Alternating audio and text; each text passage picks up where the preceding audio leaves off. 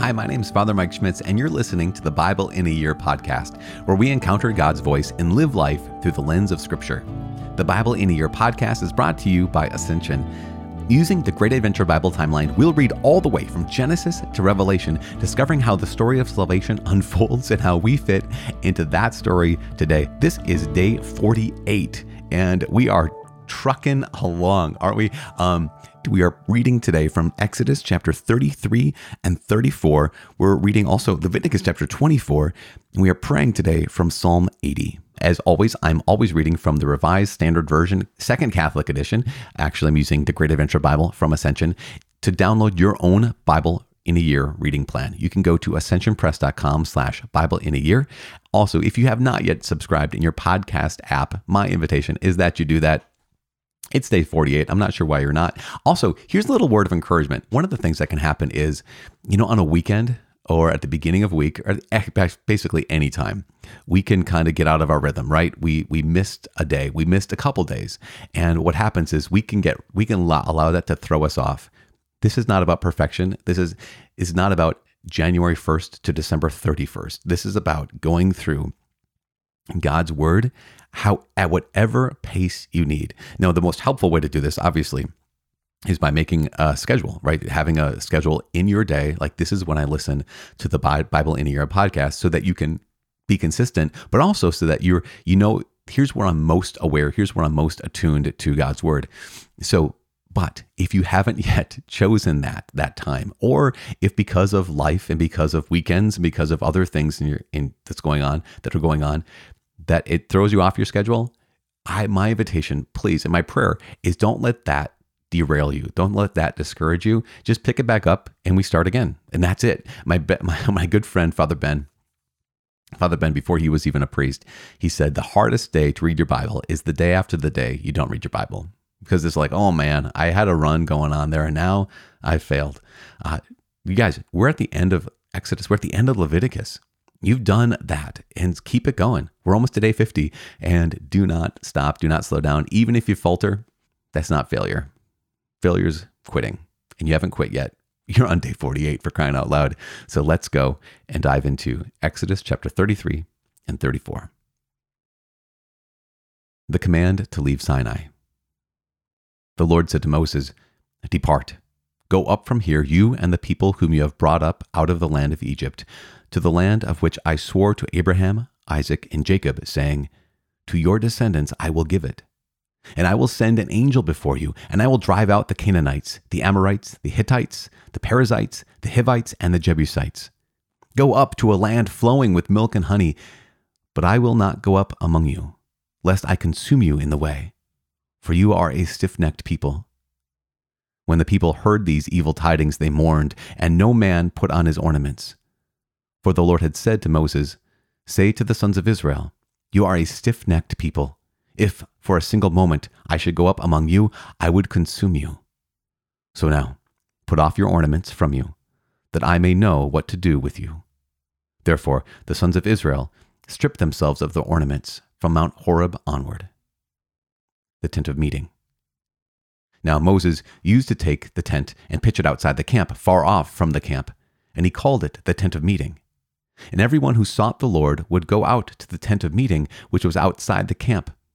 Whenever Moses went out to the tent, all the people rose up, and every man stood at his tent door and looked after Moses until he had gone into the tent.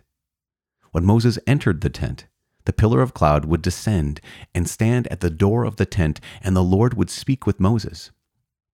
And when all the people saw the pillar of cloud standing at the door of the tent, all the people would rise up and worship, every man at his tent door. Thus the Lord used to speak to Moses face to face, as a man speaks to his friend. When Moses turned again into the camp, his servant Joshua, the son of Nun, a young man, did not depart from the tent. Moses' intercession. Moses said to the Lord, See, you say to me, Bring up this people, but you have not let me know whom you will send with me. Yet you have said, I know you by name, and you have also found favor in my sight. Now, therefore, I beg you, if I have found favor in your sight, show me now your ways, that I may know you and find favor in your sight. Consider too that this nation is your people. And he said, My presence will go with you, and I will give you rest.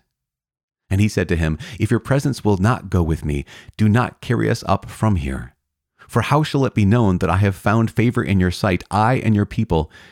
Is it not in your going with us, so that we are distinct, I and your people, from all other people that are on the face of the earth?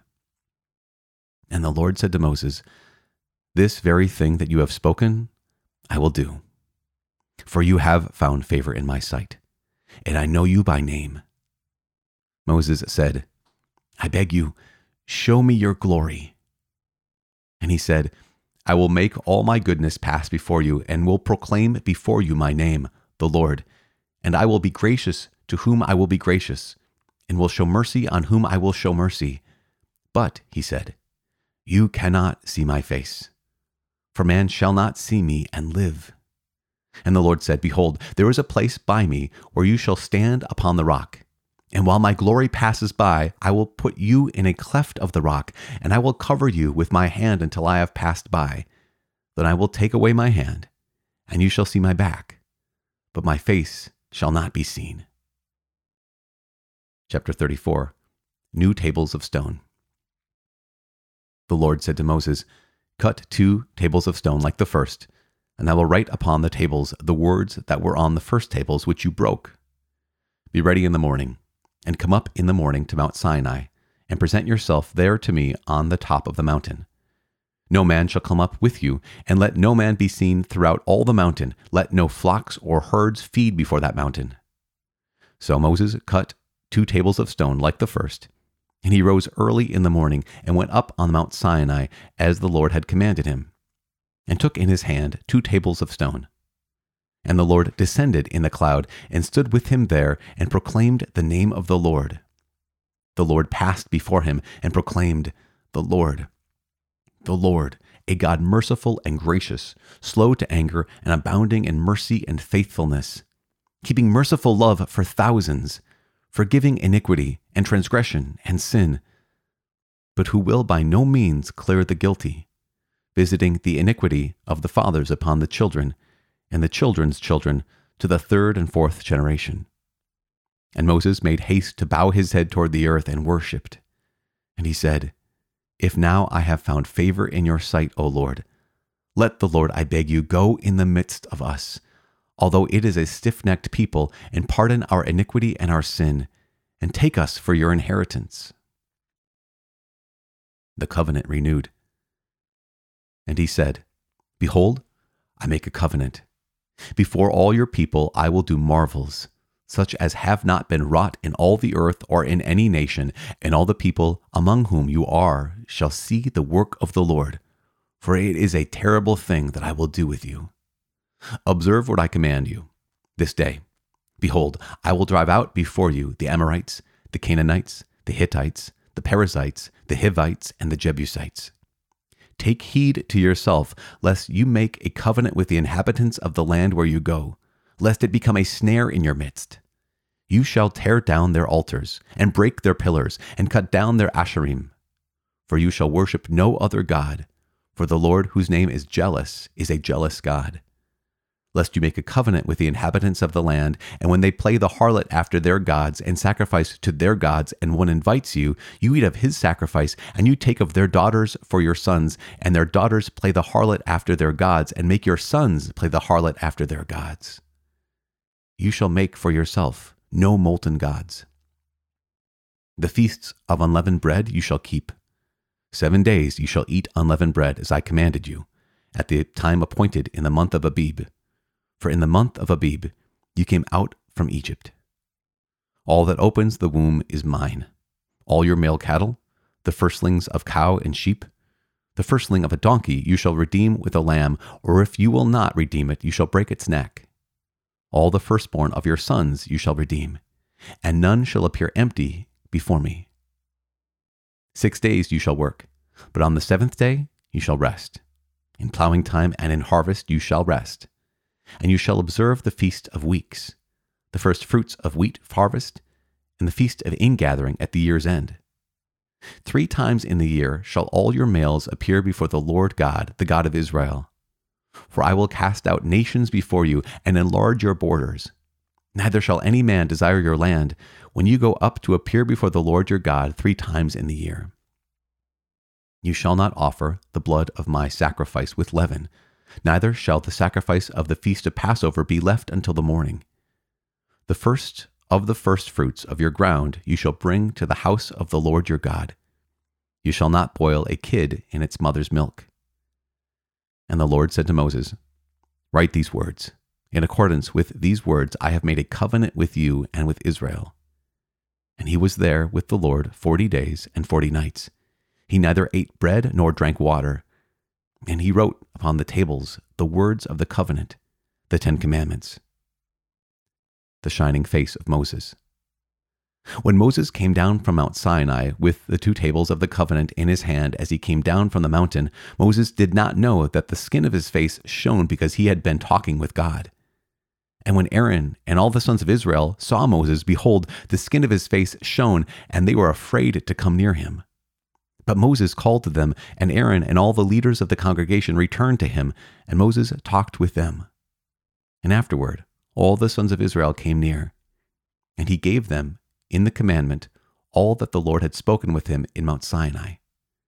And when Moses finished speaking with them, he put a veil on his face but whenever Moses went in before the Lord to speak with him, he took the veil off until he came out.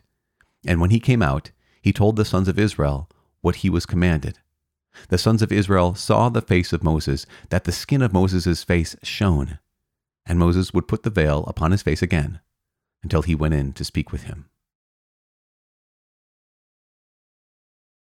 The Book of Leviticus, chapter 24. The Lamp.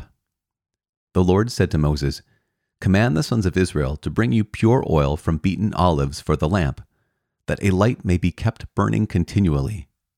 Outside the veil of the covenant, in the tent of meeting, Aaron shall keep it in order from evening to morning before the Lord continually.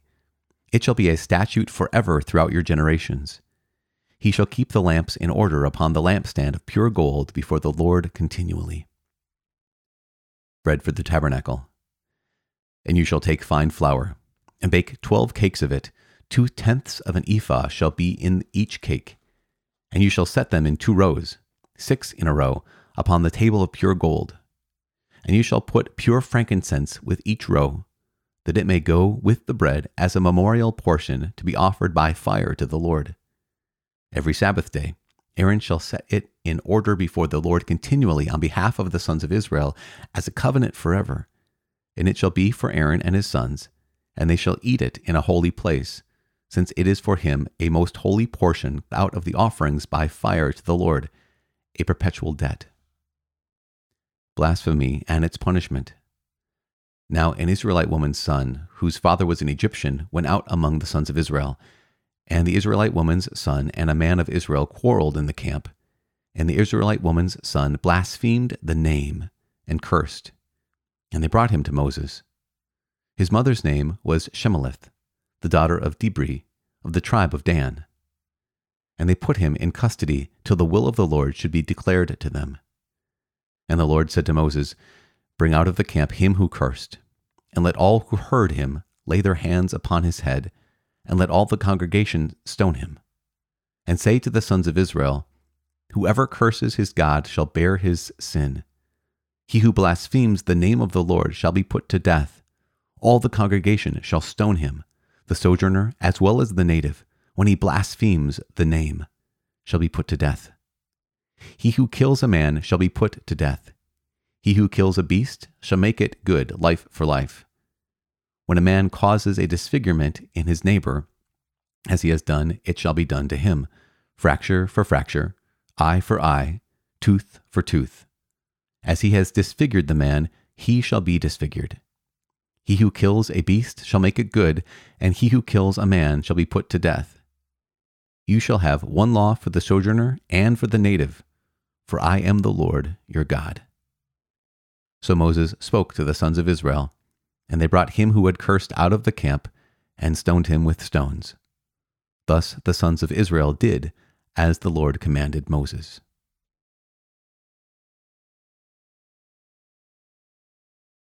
Psalm 80 Prayer for Israel's Restoration. To the choirmaster, according to Lilies, a testimony of Asaph, a psalm. Give ear, O shepherd of Israel, you who lead Joseph's flock. You who are enthroned upon the cherubim, shine forth before Ephraim and Benjamin and Manasseh. Stir up your might and come to save us. Restore us, O God. Let your face shine, that we may be saved. O Lord God of hosts, how long will you be angry with your people's prayers? You have fed them with the bread of tears and given them tears to drink in full measure. You make us the scorn of our neighbors, and our enemies laugh among themselves. Restore us, O God of hosts. Let your face shine, that we may be saved. You brought a vine out of Egypt. You drove out the nations and planted it. You cleared the ground for it. It took deep root and filled the land. The mountains were covered with its shade, the mighty cedars with its branches. It sent out its branches to the sea and its shoots to the river. Why then have you broken down its walls, so that all who pass along the way pluck its fruit? The boar from the forest ravages it, and all that move in the field feed on it. Turn again, O God of hosts. Look down from heaven and see. Have regard for this vine, the stock which your right hand planted. They have burnt it with fire, they have cut it down. May they perish at the rebuke of your countenance. But let your hand be upon the man of your right hand, the Son of Man, whom you have made strong for yourself. Then we will never turn back from you. Give us life, and we will call on your name. Restore us, O Lord, God of hosts. Let your face shine, that we may be saved. Father in heaven, we know that you are good and that you are faithful. That when we turn to you, you're already there. You're the one who actually helps us turn to you. Lord God, even the very fact that we're able to listen to your word is your gift. The fact that we want to listen to your word is itself your gift.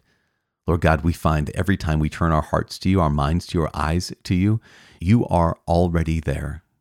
That every one of our prayers is a response to you. Every one of our prayers is a response to your love that already exists, is a response to your grace that is already given.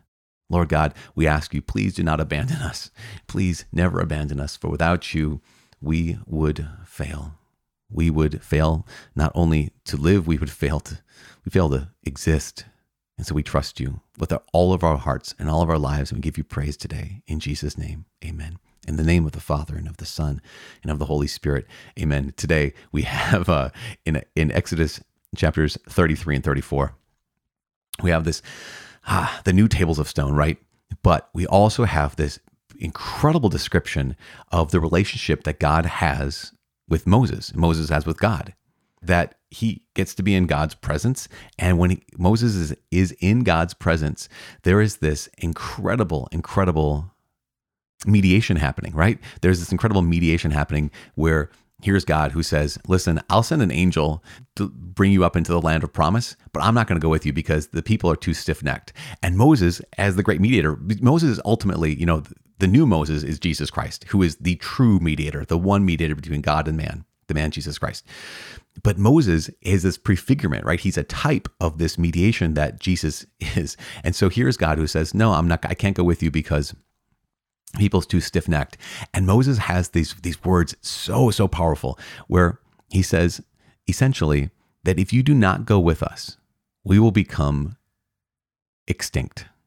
I remember um, years ago, I was going through this study with, with Jeff Cavins, and he talked about this because in Exodus chapter 33, verses 16, uh, in verse 16, it says this it says, well, 15 and 16. Moses said to him, God, Lord God, if your presence will not go with me, do not carry us up from here. Basically, if, you, you're not going to come with us, then I, I don't want to go anywhere. Um, it goes move on to say in, in verse 16, For how shall it be known that I have found favor in your sight, I and your people, is it not in your going with us, so that we are distinct, I and your people, from all other people that are on the face of the earth? What makes the people of Israel distinct? This is something so important because the Bible makes it very clear that the people of Israel are not distinct. They're not unique because of their own goodness, not distinct or unique because of their, their own um, giftedness. What makes them distinct is that God is present with them. what makes them distinct, what makes them unique is that out of every people that has ever existed in the history of humanity, God was present with them in a unique way. What's that unique way? The unique way is what we have been reading about. The, that unique way is the covenant that God has entered into this incredible covenant with his people, saying, I will be your God, you will be my people. And here is Moses who's saying, Lord, if you do not continue to be with us, the one thing that makes us distinct, we will become extinct. if we are not distinct, we will be extinct. I think that's worth writing down, worth tweeting out or whatever, worth putting in our hearts. Because when I first heard Jeff talk about that, I was just like, that is it. That is the key. That what makes every people of God in, in the in the new covenant, right? What makes us unique, what makes us distinct, is that God's presence dwells with us constantly. And if He would were to leave us, then we would be extinct. You know, it's so remarkable because there's a there's a there's a response to this. This is the last thing, quick. There's a response to being distinct like this. There's a, there's a response to to the fact that God's presence dwells with us, and that's in the commandments. And what you're going to see is here are the commandments in chapter 34, and we're going to have some more coming up. Obviously, in the book of Leviticus talks about them. We've even even the fact that we've been talking about the festivals a number of times in the last couple days the response to God's presence is we now have to live differently. If, if we really are going to be distinct, right? So here's Moses saying, We're distinct, we're unique like this. Then we're going to have to live in a distinct way. We have to live in a unique way. And one of the, the temptations that so many of us have is that I don't want to live distinctly. I don't want to live uniquely. I want to live like everyone else is living. And yet, here, think about even the, the, the rules the covenant renewed in in chapter 34 where it talks about six days you work but on the seventh day you rest. Why? Because no one else does that. No one else rests on the seventh day. And we have these festivals of the weeks and the wheat harvest and the ingathering and the passover. Three times a year you go before the lord. Why? Because no one else does this. And you're actually not going to intermarry. You're not going to marry the, the people of the canaanites where you're going. Why? Because you have to be distinct. You have to be unique. If my presence among you is going to be actually distinct, then you have to live in that way. And there's going to that that means we have to live in a distinct way from the people around us. So I hope that makes sense because that's that's one of the, the hearts of this is is not only for the people of Israel, but also now for the people of the new covenant, for us Christians. Here is God who not only dwells in the tabernacle, right? In every tabernacle throughout every Catholic church, in the true presence of Jesus in the Eucharist, but also here's God who dwells in the power of the Holy Spirit. If you've been baptized, you've been made into a temple of the Holy Spirit. And that means you have been made distinct. That means you've been made unique, not because of our own specialness, our own uniqueness, but because He is there. But that means our response has to be just as it was meant to be in this first covenant here, in the old covenant, which is in response to God's presence, now I have to live distinctly. And that's a question for all of us to be able to answer. We have to answer this is am I living distinctly?